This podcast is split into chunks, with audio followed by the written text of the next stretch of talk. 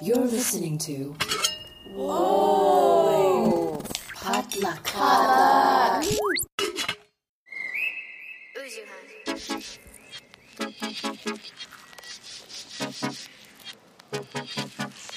Hey guys, welcome back to First of All, a real unfiltered conversation on career, family, relationships, and culture.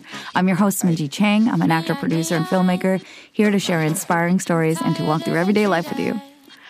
Hi, you guys. How are you? Happy holidays. Um, surprise, this is my bonus episode that I just decided to throw in because it did not feel right to close out the year in between seasons without checking in on you and saying hello and sharing some updates and also just sending out as much love and encouragement as I can because it's the holiday season and as it's honestly my favorite time of the year.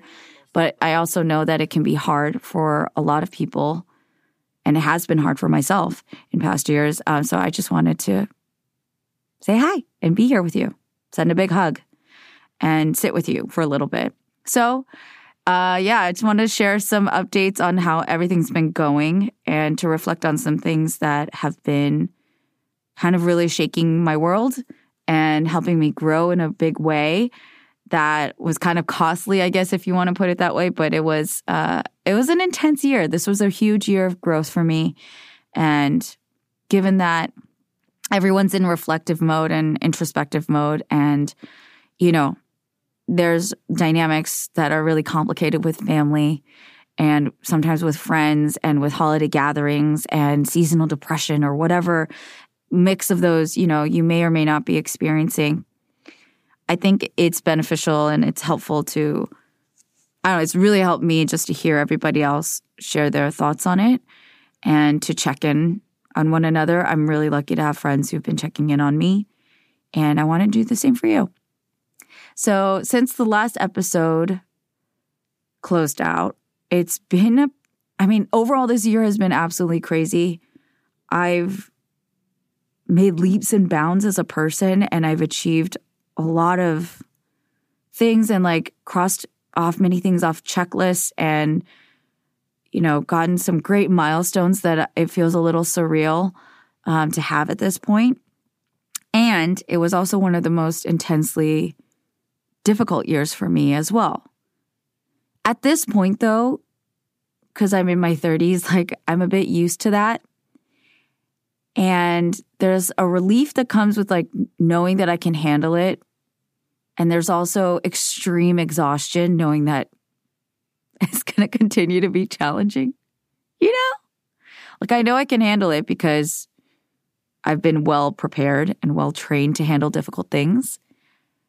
And I know that challenges are going to continue to evolve because the more that we grow, we're going to just face new challenges because the old challenges are going to become easy or easier to handle. And you're just going to bump up against a new thing and tear new muscle fibers and become stronger in different ways and expand and grow. And not going to lie, that part kind of still scares me. And I'm like, I'm just tired. Leave me alone. I just want a nap for a really long time drink tea and be warm and have quiet and read a book, you know? Like, I'm basically turning 80 years old pretty early on, but I don't know. That's just how this year has been. I'm extremely grateful. I'm pretty tired and I'm really entering my hibernation mode. I think my body's been getting into hibernation mode and I've been trying to be as productive in my last month as possible, but also learning how to let myself not be productive and just relax. It's a challenge. But I have been taking stock of just the delta, like the change in who I've who I was at the top of the year and who I've become. And overall I'd like to I'd like to just share like I'm really proud. Because you never know, even when you have faith in yourself and you're determined and you're committed, like actually walking that walk is really, it's still tough, you know? And even when you have faith in yourself, and that's in a really lucky place when you have faith in yourself. I did not always have faith in myself. And I have moments where it wavers or disappears for a bit. It's hard to keep putting one foot in front of the other. It gets really hard. And you're just, mentally, physically, emotionally, financially exhausted. So, for that reason, yeah, I, I am really proud. Um, I guess I'll share some fun updates with you guys. Is that this year, the things I'm proudest of is that, I mean, a vision boards work, y'all. If you haven't made one yet, even for funsies, on PowerPoint, on Google presentation, on Canva, or on a piece of paper with a pen, like I really encourage you to make one. Oh, use Pinterest, like all those things. It's just a fun exercise. It's something that I've really started to invest in the last several years, and a lot of stuff came true. For example, I made my first short film. I mean, that was probably my number one most challenging and seemingly impossible endeavor because we're still in the middle of COVID. Um, just being able to rally everybody, being able to put together the funds and organize all of this. I mean, it was honestly the creating of the short film was one of the hardest things I've ever had to do. And I've done a lot of things. I've put on a lot of shows. I've traveled around the country. I've lived abroad. Like I've done a lot of different things in my life. This was definitely top three at this point, one of the hardest things I've ever had to do. And I 100% loved it and want to do it again. Making that short film, which is not complete yet because there's a, a plot twist in where it's going to, what it's going to become. Um, just going through all of the all of the legwork that comes into like pre-production to production to post having a team that in retrospect i'm like just in awe that we put this together because all of us were relatively inexperienced in putting together a film. Um, yet we were all really determined and so i have to do a shout out to andy Terada, to jenny Vollet, and to melly lee. The four of us put our heads together we put our, you know, rubber met the road. You know what I mean? We did the meetings, we made the checklist, we did the budgeting, and I was really fortunate enough to be in a place to be able to put in mostly, you know, my funds and some amazing friends came through to contribute as well so generously to make that initial project happen. And somehow in the middle of COVID, with so many things like our backs against the wall in so many like ways from getting the locations to getting permits on time to again just the case case numbers rising and changing all the rules around what we have to do with testing. At one point on our second day we had 50 people on set which is insane. I i'm just like i'm like how did you do all that? And what possessed you to go that big that right out the gate you know? Like why why did you do that? Um and i i think really at the end of the day, I, I shared this with friends afterwards. I think I needed to go that big because I wouldn't have done it any other way. I don't think I would have moved forward it forward on it any other way.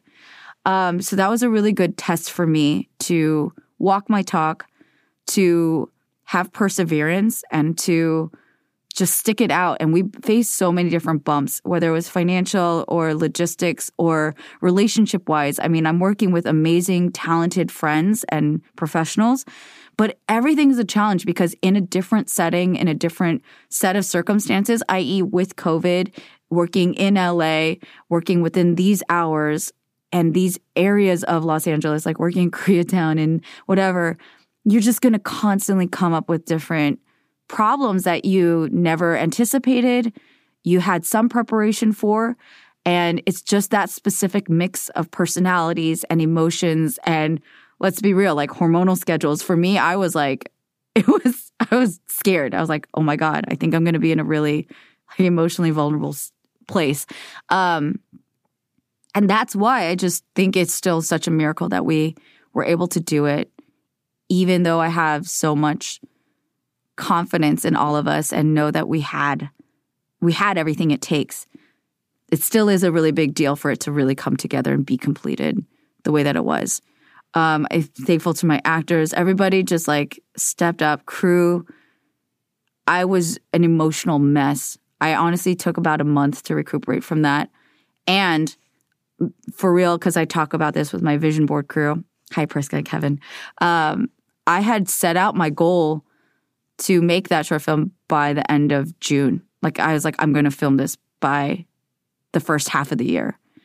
And not going to lie, within Q1 of 2022, I was like, okay, this ball better be rolling if I'm actually going to do this within 2022.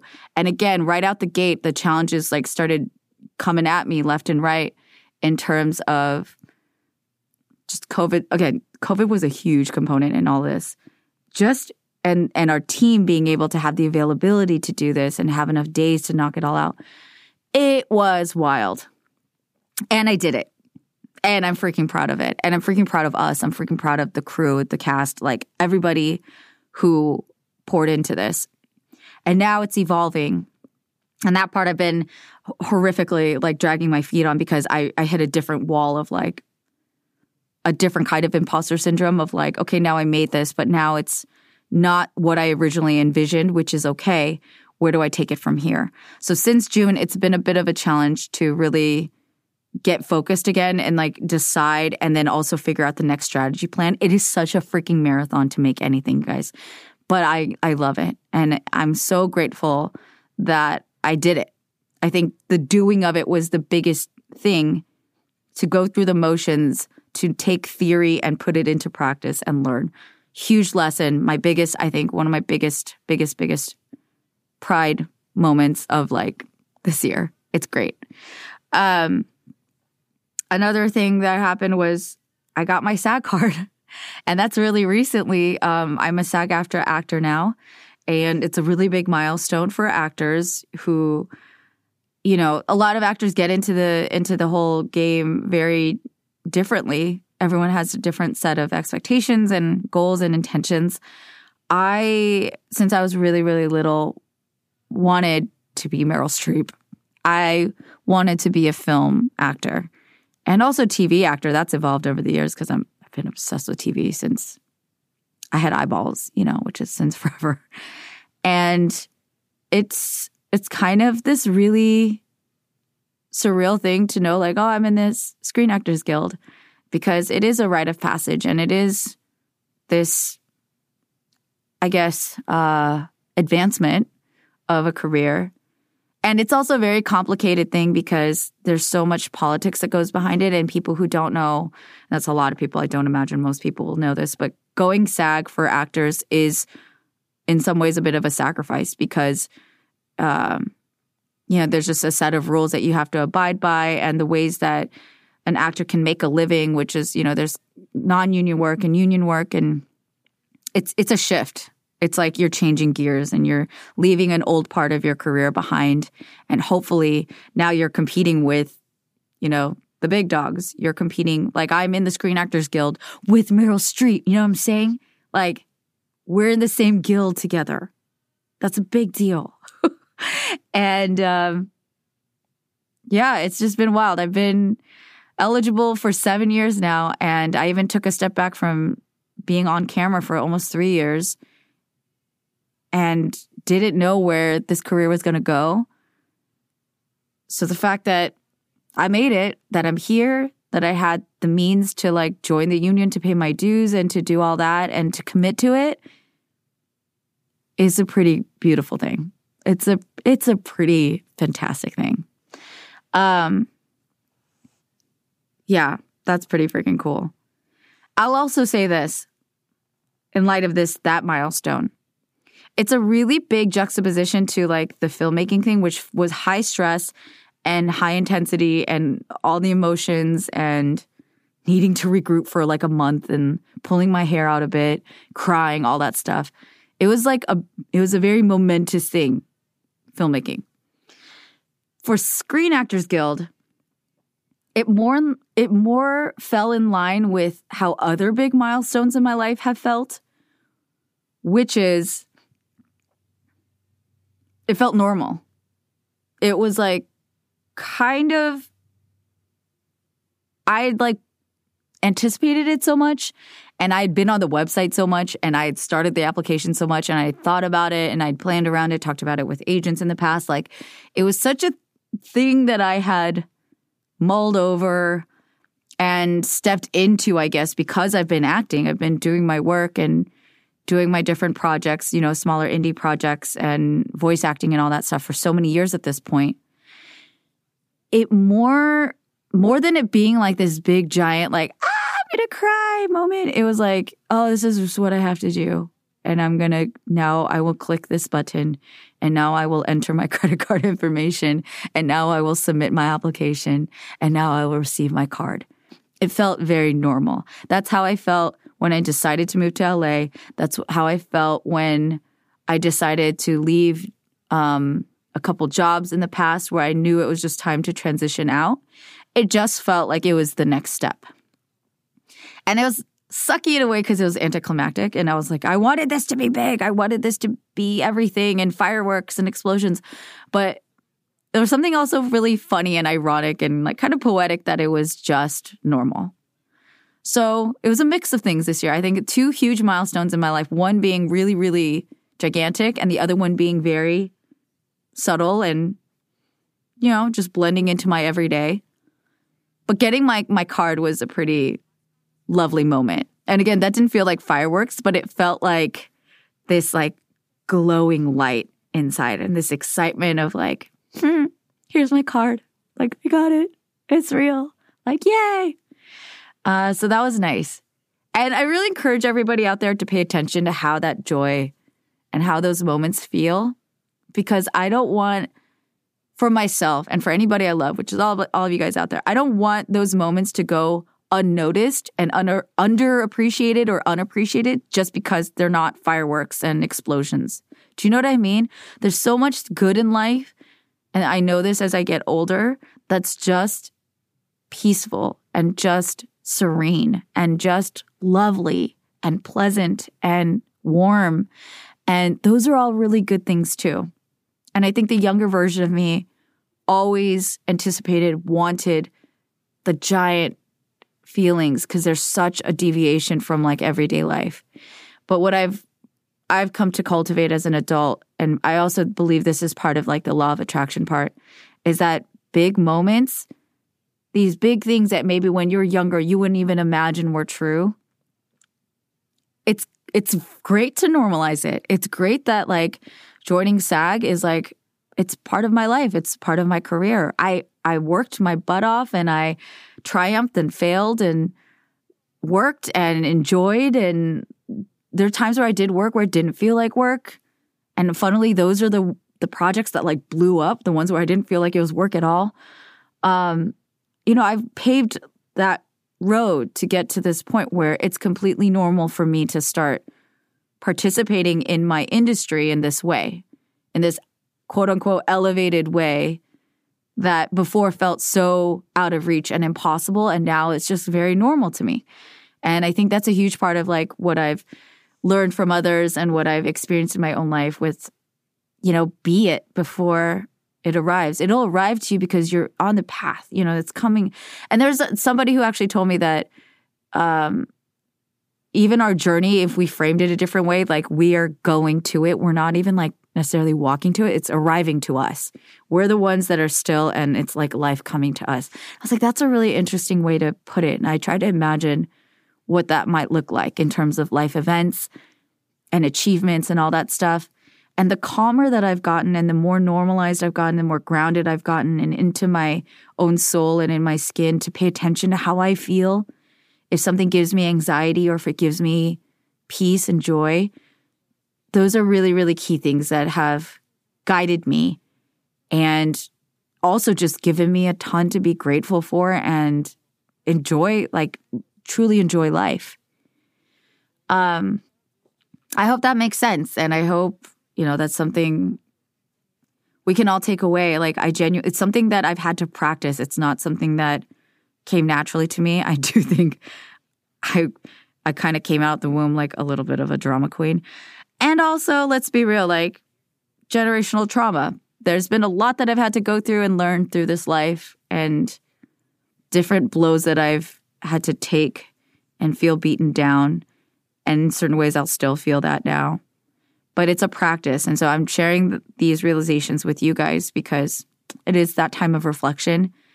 And it's funny to me even now i'm processing it out loud with you guys to know yeah these two really huge milestones that i've anticipated and waited for for so much of my life and career at this point in my adult life.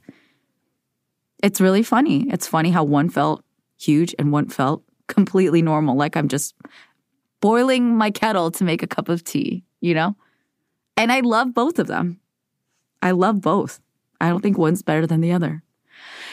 Um, and I will share like uh, the reason why I'm going SAG. It was time. Like you, again, a lot of actors push it off as long as possible until they have to join SAG, and I had to, had to this time because of a project that came out of nowhere that I had no idea what it was even at the beginning. And I almost said no to um, for a number of reasons, mainly my short film, because I was like, I'm busy, I'm focused right now, I don't have time to do this job. But your girl's got to eat. And I was curious about what it was. Um, but it's a project that I cannot tell you about until next year.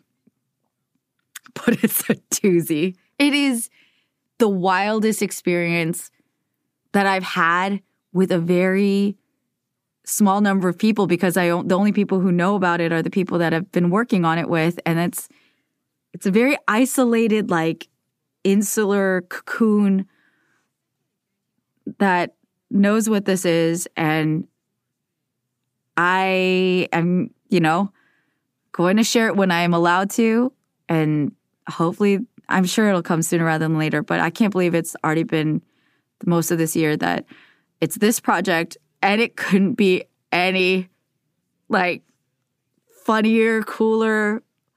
And I will tell you guys, I swear, when I'm allowed to tell this, I will tell you all of the weird synchronicities that brought me to this, but it is crazy how I crossed this line, how I became SAG. And so I'm being super annoying because I'm like, I'll tell you. I have to be all vague and secretive right now. But yeah, I do have to. I cannot tell you. Um, and I will. And what I do, I will, I'm going to have so much fun. I'm so excited to tell you guys. I'm really looking forward to it. So that was another cool thing this year that I can't even elaborate on, but that happened. Um, made a lot of progress on the Ashima doc that I'm working on with Kenji. There's been a lot of challenges that I faced within myself as a creator and as a person, as a friend, as an ex partner, um, to grow and take accountability in a lot of ways and to learn how to be there for myself, how to be there for somebody else, especially for somebody else who I have layers of relationship with. And there's a whole story to the making of this film, but overall, I'm just so proud of how, how far we've come with this film. I'm proud of Kenji. He has put in 10 years on this project and it's just it's culminating into a really beautiful film. And if anybody has ever made a documentary, I've learned so much. I'm still scraping the surface, but I've learned so much in the last four years working on this project. And um, that's something I'm truly proud of. I don't share about a lot. I mean, it's still a work in progress, but I have to note it here in my reflection because it's been a huge component of my life this year the last several years. Um, and not just as a creative professional, but just as a human being. It has challenged and stretched me in every way possible. And I I feel really grateful to it. I feel proud of myself, of us. Everybody's contributed to this because so we've had so many incredibly talented people and incredibly generous people help us with this project. So that's another thing. Really proud of, first of all, that we've come this far, that I'm still existing. Um, an update that I wanted to share with you guys is that, you know, after thinking about it for quite a while, um, and again, being the the Libra that I am, I was about to give myself a bad a bad adjective, but no, I'm just going to summarize it as I'm a human being and I'm a Libra rising, so whatever. Uh, that part of me that's kind of really weighing out the good and the bad and wondering what's the right decision to do. Um, keep coming back to it because I love this podcast so much. I love what we've created. I love the conversations that have been shared on these airwaves. Um, for next year, for the next season, I decided to give it a shot with video. So that's happening. And um, I do. I'm still curious. I don't feel like I'm complete yet with this. I don't feel like I've challenged myself the ways that I've wanted to. I've still been kind of flinching. So uh, the YouTube channel is up now. And so the last season is now up. And you guys can like add to that. I'm just like curious what it can do to share it with a newer audience and kind of expand. And I, that's something that I was really, really frightened of, truly deep down subconsciously. I was terrified of more people tuning in, which is whole, it's another thing for another day. Um, and I've already shared that probably 80 times at this point on this show. Um, but I've been really scared of expanding my reach. And just because of the feedback I've gotten, the support that I've gotten, knowing that the podcast has helped people and to really question my own ego and to wonder why I'm so scared to be seen and if people will judge me or criticize me or think badly of the show or whatever, right? Like for so many reasons, basically just like being vulnerable, being out there and having the world judge you. Um, yeah, it's still there. I've said, again, I probably said this a hundred times on the show, and I'm still going to go forward because I keep being reminded that being brave doesn't mean you're not scared. It means you're scared and you still move forward.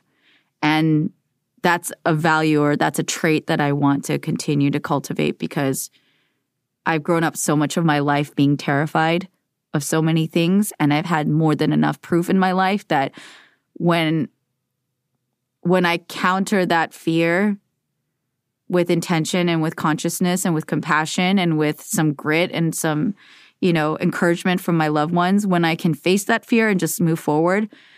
9.9 out of 10, everything's turned out completely fine and more than fine. It's turned out phenomenal. And I do things and I experience things that I'm like, oh my God, I'm so glad I did that. Oh my God, I'm so like, I'm so, I like cry. I'm so grateful that I did that and that I just end up with so much more gratitude and fulfillment because I was brave. Some of them turn out not so great, where I'm like, I shouldn't have done that. Um, but that's life. So maybe not 9.9, maybe probably like an 8 or 9, let's be real. Like an 8 or 9 out of 10, but really vast majority of the things that I've approached when I'm really scared and I know that I'm being scared just cuz it's different or it's going to you know involve change or me you know having to put myself out there in some way. Vast majority it's always worked out It's always been like some of the most incredible experiences and stories. So, encouragement to you go for it. You know, life is short. That's what I keep realizing. And, um, not that I didn't realize, I honestly thought this since I was really little. I have, I've thought of death since I was really young. Like the acknowledgement, the stark acknowledgement that we're all to die. Like I knew this and felt it since I was really young. And now I feel it in a different way. Being in my later 30s, having felt like we kind of lost three years of being out in the world the way we wanted to be with, with COVID, witnessing how drastically and rapidly the world's changing, watching my parents age, um, all of it, like everything is just really, really, really sinking in in a whole different way. And hopefully it'll continue to be a motivating factor for myself and for you that, you know, seize the day. If you have had issues being vulnerable, be vulnerable. If you've had a hard time saying no, start saying no. If you had a hard time saying yes, say yes. You know, go for it. And I have had a really big issue with saving things for a rainy day or being like, oh, I'm going to wear these shoes or I'm going to do this makeup or I'm going to talk to this person later. Like, you don't know. And I don't know. Who knows if we're going to get that? There's no guarantee. Why is today? Why is right now? Why is not, you know, being alive the special occasion? I, we just keep getting more reminders of like how precious life is, how lucky we are to be alive and healthy and have breath. That's the thing that I kept repeating to myself and with all of you guys through COVID. It's just health is wealth. Clarity of mind is wealth. Peace of mind is wealth. You know, having an able body is wealth. Like, let's not take that for granted.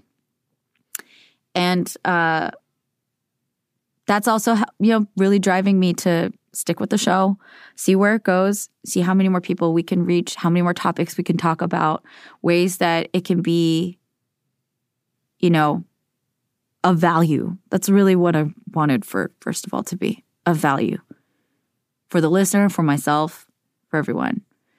Um, and on that note, I, I also wanted to share that uh, a big component of what has led me to close out this year on the note that I am with a lot of gratitude and a lot of this like seize the day mentality was that I got to go to Korea um, during the break. From first of all, from a lot of things, I took a two and a half week break and I went to Seoul and other places in Korea with my family. And the impetus was because, you know, my grandma, her Memorial Day was coming up because she passed away in 2020. Um, surprisingly, not from COVID. She is one of the healthiest people that ever walked this earth. It is just insane how much that woman had strength and spirit till she passed. And um, she lived to be just under 90 years old and was climbing hills, like kicking it with friends, going to the bathhouse, like doing all that. Um, and then 2020 hit, and I think her body just, you know, started to wear out. And she passed in 2020. And luckily, my mom was able to go see her mother. Um, but she actually passed away while my mom was in the air. So that was something really heartbreaking for our family. But at least my mom was there to say goodbye and be there in the wake of that and be there for her siblings and just to be there as a family. That was such a huge blessing in the middle of COVID. Um, and my grandfather had passed away years ago when I was 30. He died right before my 30th birthday. I'll never forget that. And he died in a really tragic car accident. So it was, there was a lot around, you know, my parents and especially for my mom and having been apart from her parents most of her life as an adult since she married my dad. So we all went to go with her to to be there for her while um, she was dealing with saying goodbye to her mom again, especially now because Korea had opened up. And so it was two and a half weeks with my family, minus my little brother. But my brother and my sister in law were able to come out. And um, we just got to reconnect with my mom's side of the family because they're mainly over there. And my dad's side is mainly in the States. But this whole trip, you know, man, I could take like another two, three hours detailing everything that happened because every day was so intense. Every day was filled with family outings and meals. And so it was just this roller coaster because it was so much fun. It was incredibly like, I need to go to Korea once a year for several weeks just to eat. Like, for that alone, it is 100% like, y'all need to go to Korea just to eat. It's so good and it's so affordable. And it makes me heartbroken about the state of the United States and our inflation. Oh, it was just heavenly for that. So there's like such stimuli that's just giving me all the joy and pleasure in the world. And then we're dealing with such heavy things. And I was also there to explore the film industry because, you know, we're there as a family. But I also like it 100% became a work trip too because I wanted to understand how can I, you know, hop the pond and become a trans Pacific storyteller.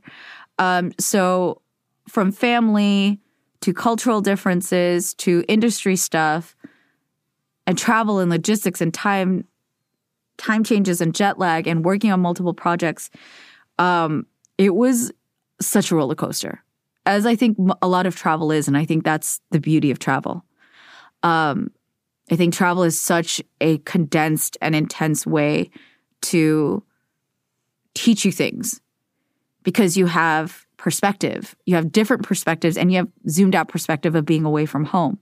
And everything becomes like this comparison and contrast to your normal life, your everyday, right?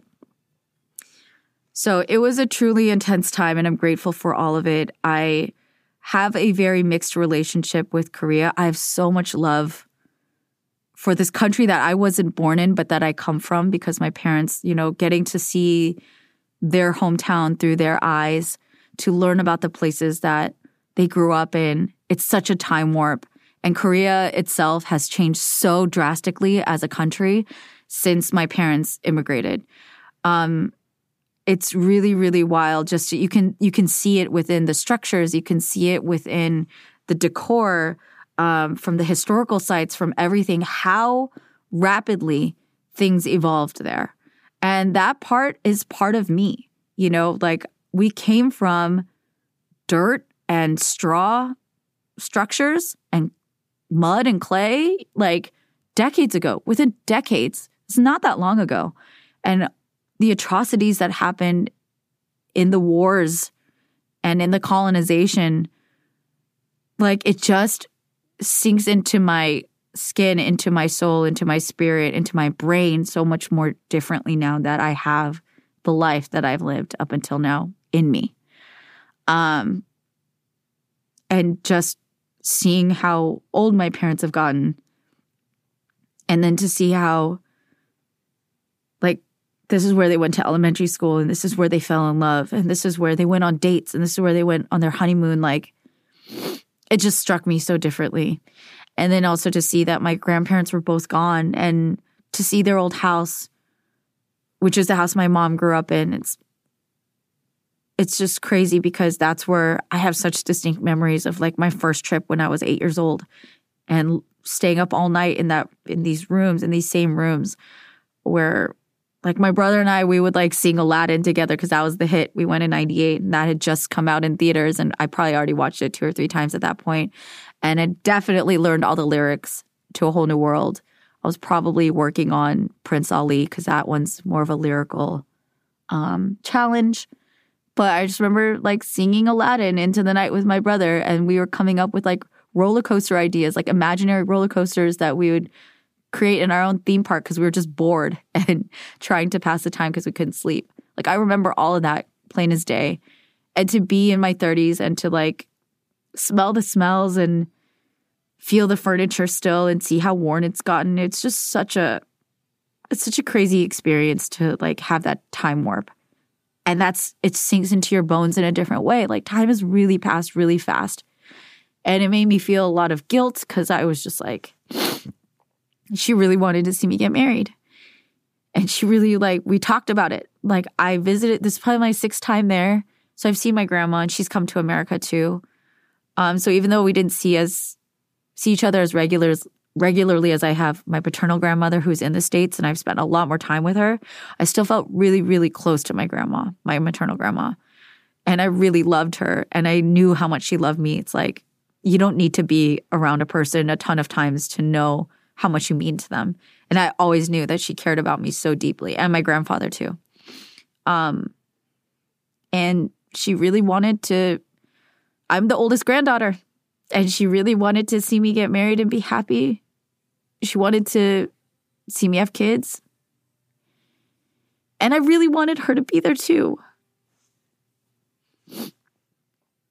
I would have loved that.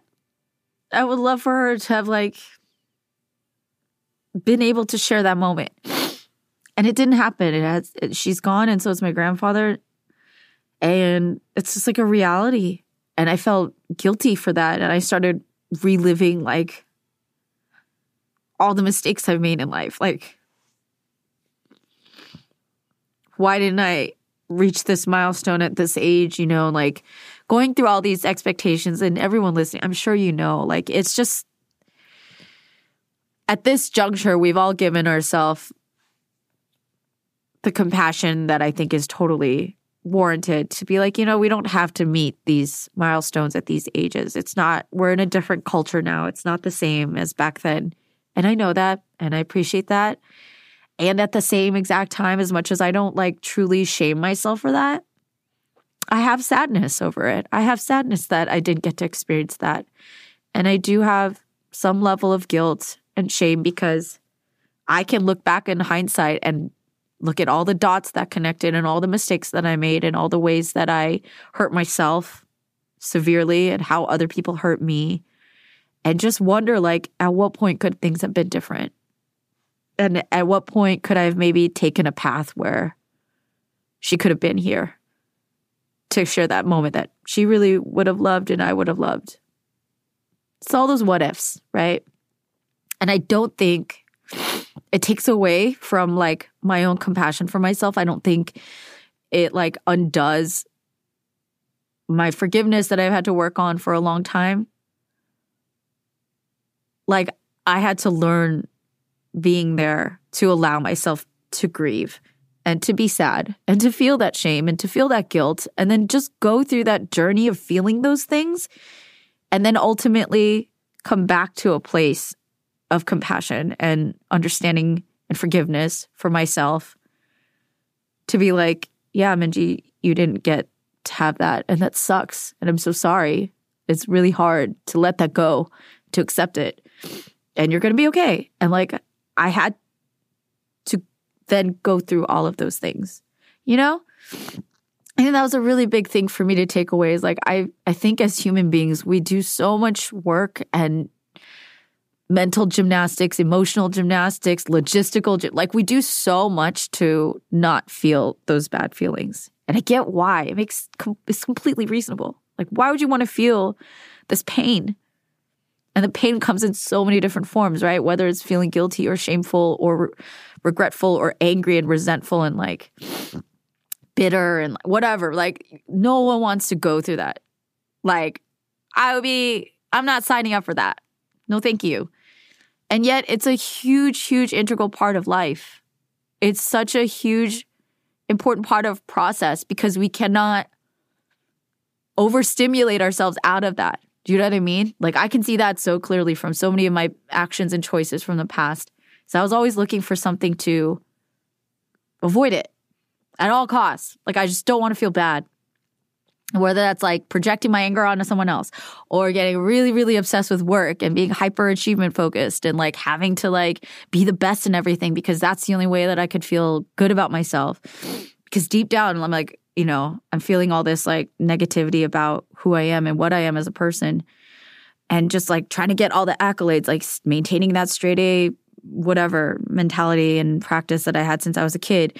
And you know dating people instead of being alone and just processing and healing from stuff before trying to like trauma bond with somebody else and like get their attention and get their validation so that I can feel like and beautiful and worthy and valuable in someone else's eyes because I don't see it that in myself. It just hit me like a truck. How much I avoided it so I, I'm grateful for that because it was so unpleasant. it was so unpleasant, but it was really important. I think it was it was just some of the most important things.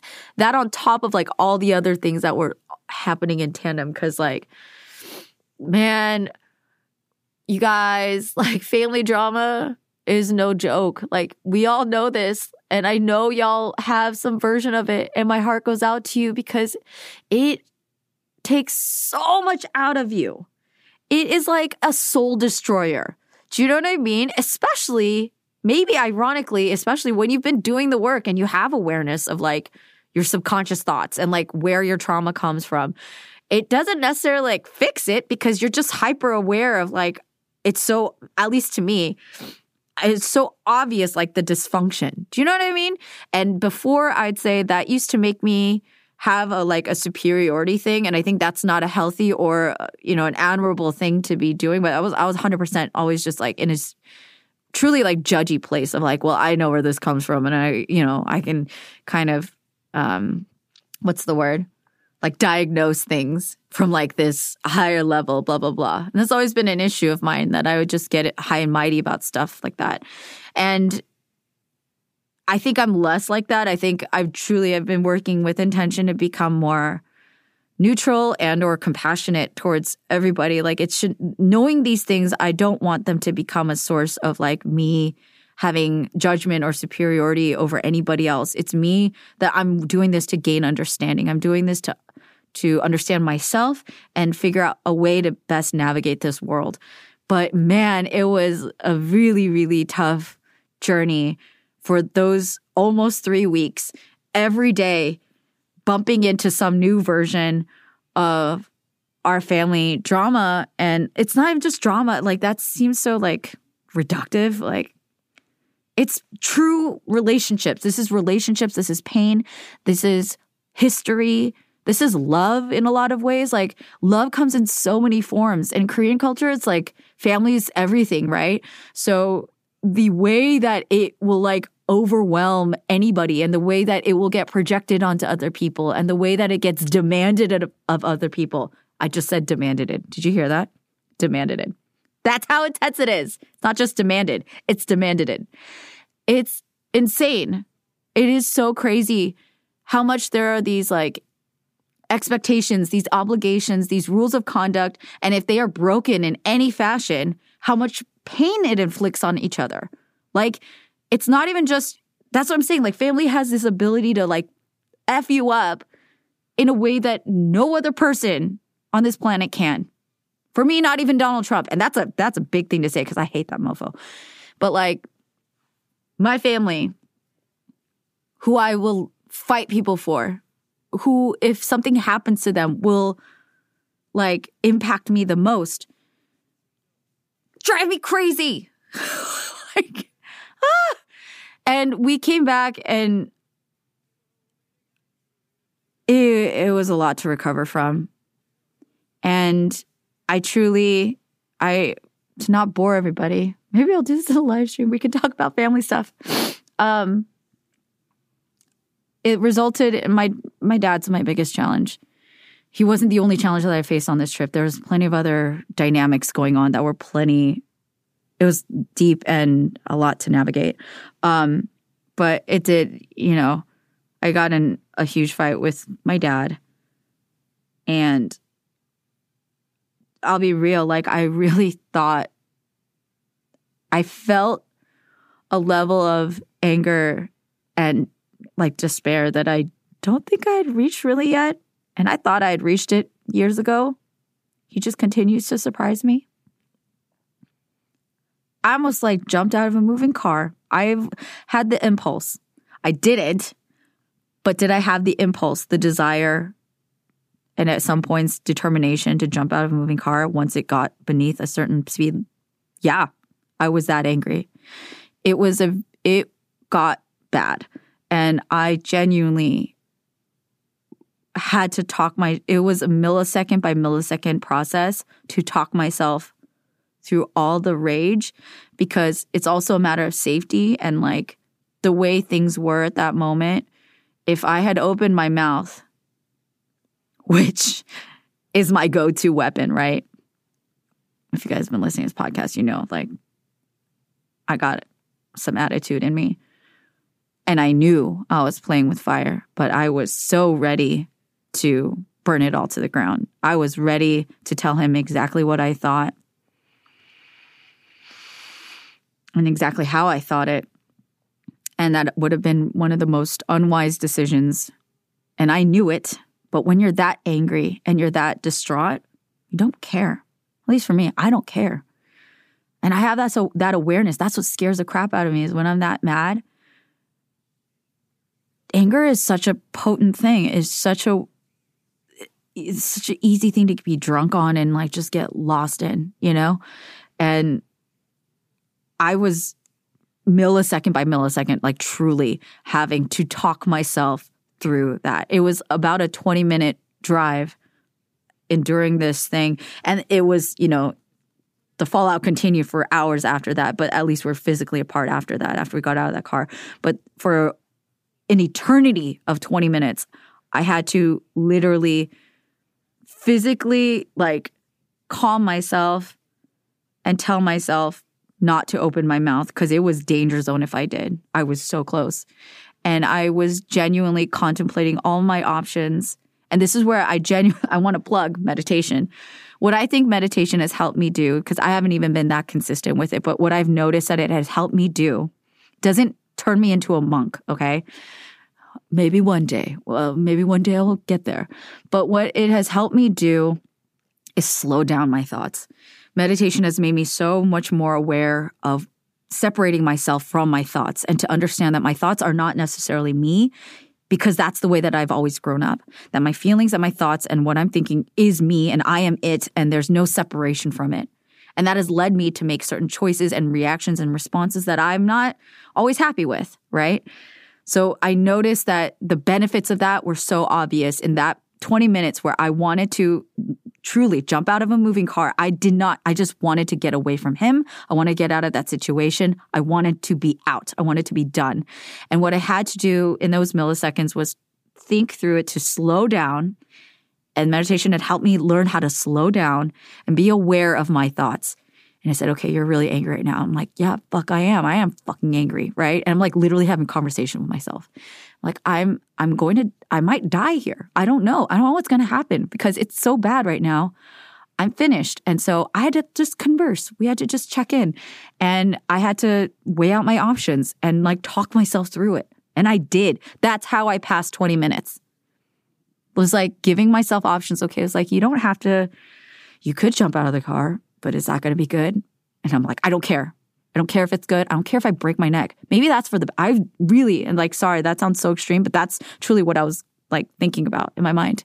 And I was like, you know, that's not going to be good for, I know you're mad at him, but what about like your brother? And like, what, I was like, you know what? I've done enough for this family. Like, I'm literally having conversations. And then I'm also calming myself down. I'm like, okay, what are your other options?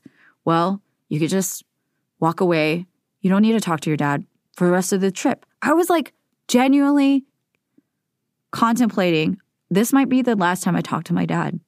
And it pains me because I've seen so many, at least in my universe, so many Korean families break apart. I know so many children who don't speak to their parents. And I know siblings who don't speak to each other. And I know just there's a level of intensity that I'm very familiar with. And some other people outside of my particular culture might be like, that's so freaking intense. And I don't disagree with you, but like it's also our lived experience. And I can 100% understand how and why families don't talk ever again. Do I condone it? No. I'm not praising it. I'm not encouraging it. I don't, it pains me when I hear that. It breaks my freaking heart. But do I get it? Yes, I do because I was in that car basically figuring out, oh, my dad's not going to walk me down the aisle at my wedding. I just, I was like rapidly in succession trying to accept this is my life that I'm going to have to live without him. And I was envisioning it and I was learning how to accept it because I was so done. I was like, I'm too old. I've been doing this for so long. And so I'm also sharing this. I, I thought about what it would mean to share this story. And it's not just to like spill the tea, which we all live a little tea spilling, but it really is this is the collisions. This is these are the types of collisions that happen over the holidays and in general in life. But a lot of times at the holidays, because you're gathering with loved ones, loved ones, quote unquote, and everyone's walking in with a lifetime of baggage. So um, I've been so fortunate to have such a good group of friends and we can all be there for each other. And I've been hearing it. I've been hearing the patterns and the difficulties that adult children are having with their parents. And this is a lifelong thing. And we're, I don't think it's ever going to really like stop. But I do think that the intention of why I wanted to share that is that eventually, for some miraculous reason, I did not jump out of that car and did resolve with my dad. And I'm, you know, spending time with them in Atlanta for Christmas and we are okay. And there's something like there's a lot more to unpack there and I don't know how I feel about all of that, but there are these a number of things that we're going to experience and the choices that are available to us that we're going to make that will take us on many different roads. And I just want to put that out. The reason why I'm sharing this very dramatic story and just this one instance because there's this is a lifetime of many different collisions with this this human being in my life I get it. That's all I want to say. That's not all I want to say, but that's the main thing I want to say. Is I get it. A lot of people get it. And you're not crazy to feel those things. You're not a crazy person. You're not a bad person. You're not evil. You're not ungrateful per se. Like human beings are allowed to feel things all at once, and we do, whether we like it or not. You can love someone and feel so much rage against somebody at the same exact time. What you choose to do with that is up to you. And I want to remind you that you have choices. It's not just like that. I know the feeling of like, I don't have a choice. This is my parent. This is my family. I didn't get to choose them. And then you're totally right. You didn't. That's the crazy part is that you have such attachment and love for someone you didn't choose to mean that much to you. It's just like they were Amazon delivered and you're like, I didn't order this. And you're like, too bad. This is yours for life. deal with it. No exchanges, no returns, no warranties, no nothing. Just deal with it. It's yours forever. You're like, okay. And the thing is, I also know, knowing myself, that even after he's gone and after all these people are gone, it'll still be there. The issues will still be there. It's so annoying. So, yeah, honestly, I'm sharing that just to be like, in true holiday spirit, like I get it. It's complicated. It's it can be really heavy, and sit with that as much as you can. Take space from it when you need. Like as much as it sounds crazy, like do things out of love, love for yourself, do things out of love for the family. Sometimes the best thing you can do for your family is take space because I'm so glad, so grateful, and baffled that I kept my mouth shut that whole 20 minutes. That means I have grown, y'all. I'm telling you, meditation works. That is proof and evidence right there because I, former me, would have mouthed off. I don't think I could have survived. There's no way. There's no way. It would have gone from nuclear to like, I was you can't I don't know what's above nuclear. It would have just 1000% gotten 10 times worse if I opened my mouth. And I was on the brink for 20 whole minutes. Do you know how many seconds that is? That's a lot of seconds. And I didn't open my mouth because that would have made it worse not only for myself and my life. I don't know, I could have caused a heart attack my dad, who knows, or myself, my mom, my brother. We were in the car together. Like it would have caused so much more damage and I'm so glad that I had the ability to choose to stay silent for my safety, for everybody's safety, for my sanity. It just, I knew from experience and knowing him, it wouldn't have helped in that moment. So I'm saying that because I'm saying, like, if I can do it, you can do it. And it will be really hard, probably, probably, being real. And you can still do it. And there's so many ways to love. And there's so many ways to be wise, to be mature. And I want to encourage all of us, myself included, to keep that at the forefront. That being intentional about that can be the difference of opening your mouth and mouthing off and not. About exercising wisdom and patience and understanding, just even for self preservation, not because even the other person deserves it per se, but just so that you don't lose your mind and cause more fallout in your own life. Do you know what I mean? There's so many things, and I don't know your life. I'm not here to prescribe what that is, but I'm just sharing those thoughts and feelings as encouragement because holidays are freaking hard. Being a grown up, dealing with generational trauma, dealing with your own self development, and trying to also manage not only your own thoughts and feelings and accept where you are at in life, but also have that collide and bump into other people who may or may not have done that work, oftentimes have not done any of that work, or are on just a different path and trajectory than you and have not gotten as far along as you have. Maybe, I don't know. Who knows? We need to have grace for people as well. But we are in constant collision. We are in constant, that's relationships, is that we're around others and we are not islands, that we're not living in a vacuum. And sometimes it's good to take your space and be an island for a little bit, but eventually you're going to have to, like, they will have to get resolved somehow.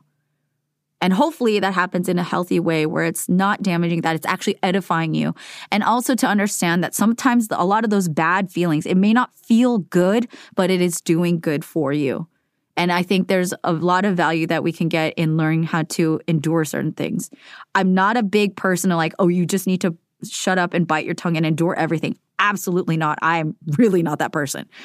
But there's just different strategies, different tactics, different ways, and different choices that we can you know, use to get through these, to get through these things, to get through these moments that can feel make it or break it and actually be make it or break it.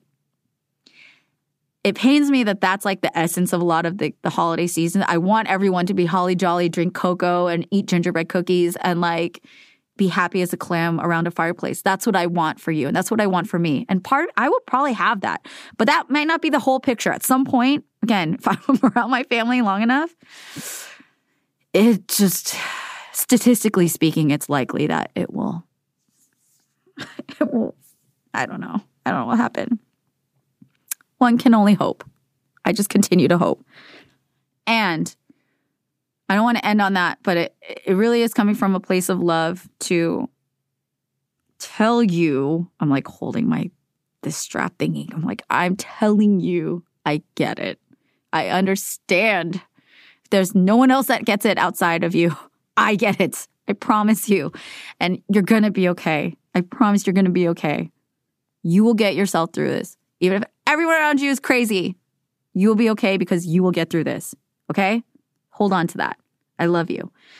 Um, and as we're closing out this year, I don't know what happened in your life.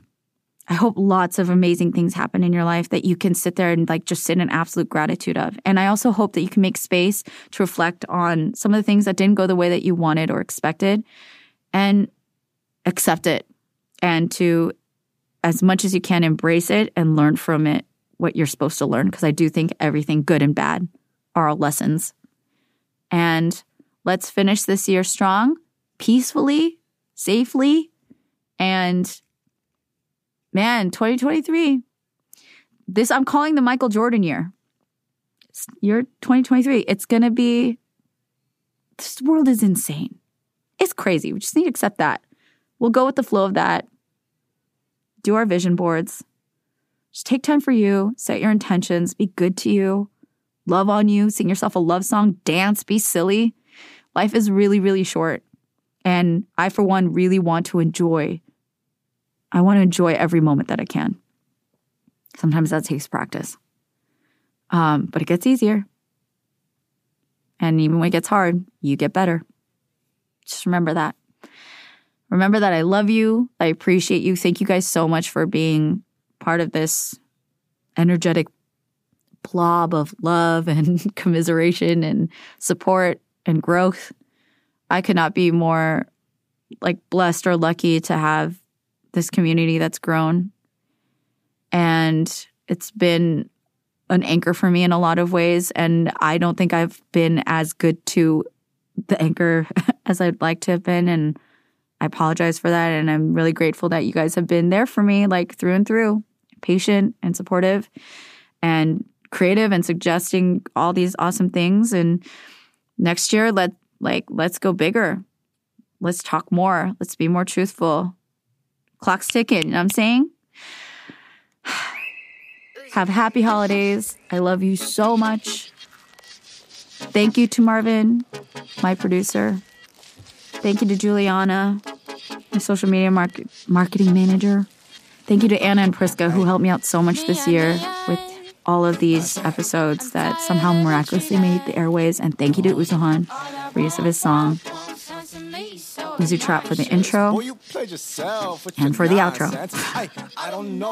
I'll see you guys in the new year. I love you so, so much. Have a great holiday. Take care of yourselves, and I'll talk to you soon. Bye.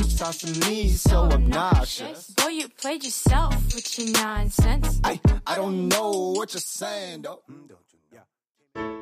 Hi, I'm Marvin, And I'm Reera. and we're the hosts of Books and Boba, a book club and podcast dedicated to books by Asian and Asian American authors. Each month, we pick a book by an Asian author to read and discuss on the show.